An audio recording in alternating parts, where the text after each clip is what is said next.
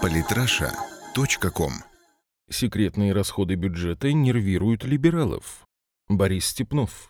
Сетования на объем секретных расходов бюджета были слышны и в 2013, и в 2014, и в 2015 годах. Не стал исключением и год 2016, когда со всех сторон была слышна критика в адрес финансового ведомства, мол, как это так, у России может быть государственная тайна? Главе Минфина Антону Силуанову на заседании Комитета Госдумы по бюджету и налогам почти что пришлось оправдываться, объясняя причины роста доли секретных расходов в бюджете текущего года. Увеличились на 680 миллиардов рублей до 3,6 триллионов. Аргументировал он это желание правительства досрочно расплатиться с кредитами оборонных предприятий, которые были выданы под госгарантии для более быстрого выполнения госпрограммы вооружения и выполнения поручения президента по перевооружению армии. В этом году пред предусмотрено закрытие значительного объема кредитной схемы, около 800 миллиардов рублей будет закрыто из более чем 1 триллиона. Затрагивая тему будущего, Силуанов особо отметил, есть возможности погашения кредитов предприятий, которые были взяты, чтобы освободить их от долговой нагрузки, чтобы была возможность снижения долга по отношению к выручке и чтобы была возможность вновь кредитоваться, в том числе и на разработку гражданской продукции. Со стратегической точки зрения позиция министра финансов и правительства верная, а создание стимула для участия предприятий УПК и в производстве гражданской продукции не раз говорил президент России Владимир Путин. К 2020 году, в соответствии с нашими планами, масштабное перевооружение армии и флота завершится, пик поставок в рамках государственной программы развития вооружений будет пройден. Мы и дальше будем совершенствовать нашу армию и флот, но такого объема заказов для оборонки не будет. Оборонно-промышленный комплекс России должен ориентироваться на потребности медицины, энергетики, авиа- и судостроения, космоса и информационных технологий. Владимир Путин.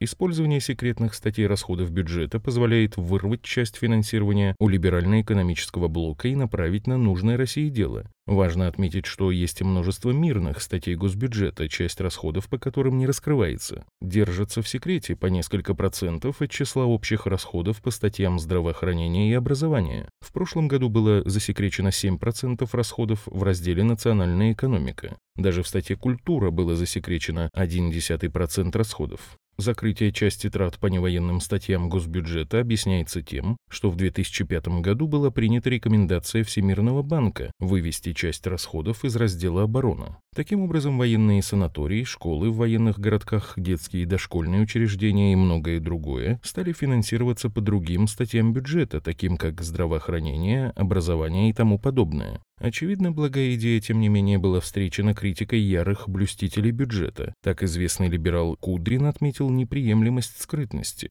Здесь, я думаю, просто делают секретными часть статей, которые раньше были открытыми. Но я, кстати, против этого. Я думаю, что мы не живем сейчас в такой ситуации, когда нужно вдруг почему-то увеличивать секретные статьи бюджета. Алексей Кудрин.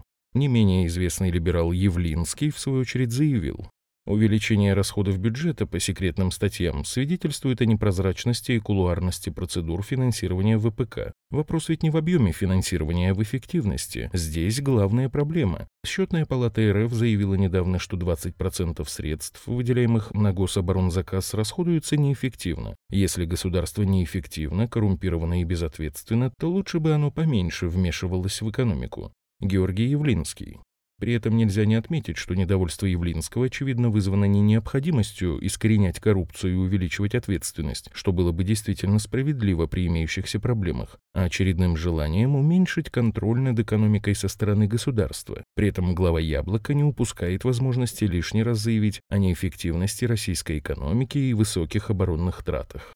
Согласно последним поправкам, в 2016 году дефицит бюджета вырастет до 3,66% ВВП. Общее сокращение расходов ведомств, которым они занимались все лето, в открытой части составило 2,8% от плановых, причем не сокращены лишь расходы на национальную оборону. Они вырастут примерно на 1%. Главное отличие нового бюджета на 2016 год – дополнительные госгарантии Минфина на 9 триллионов рублей, преимущественно ВПК, и 2 триллионов доп. расходов на пенсии при снижении расходов на экономику на 4 триллиона рублей. Однако не надо быть экономистом или политиком, чтобы понимать очевидное. В настоящее время, когда Запад понял, что Россия возвращается в мировую политику, сильная армия нам необходима прежде всего, лишь в этом случае мы сохраним суверенитет. Но секретные расходные статьи бюджета – это относительно простой механизм обеспечить финансирование важных для России отраслей в обход противодействия либерально-экономического блока правительства. Поэтому соответствующая критика со стороны либералов удивления не вызывает. При этом, что важно, расходование засекреченных средств нецелевым способом должно контролироваться особо. Вероятно, стоит даже говорить о том, что ответственность за противозаконные операции с ними должна быть увеличена. Тогда, быть может, и криков вокруг секретных статей станет меньше.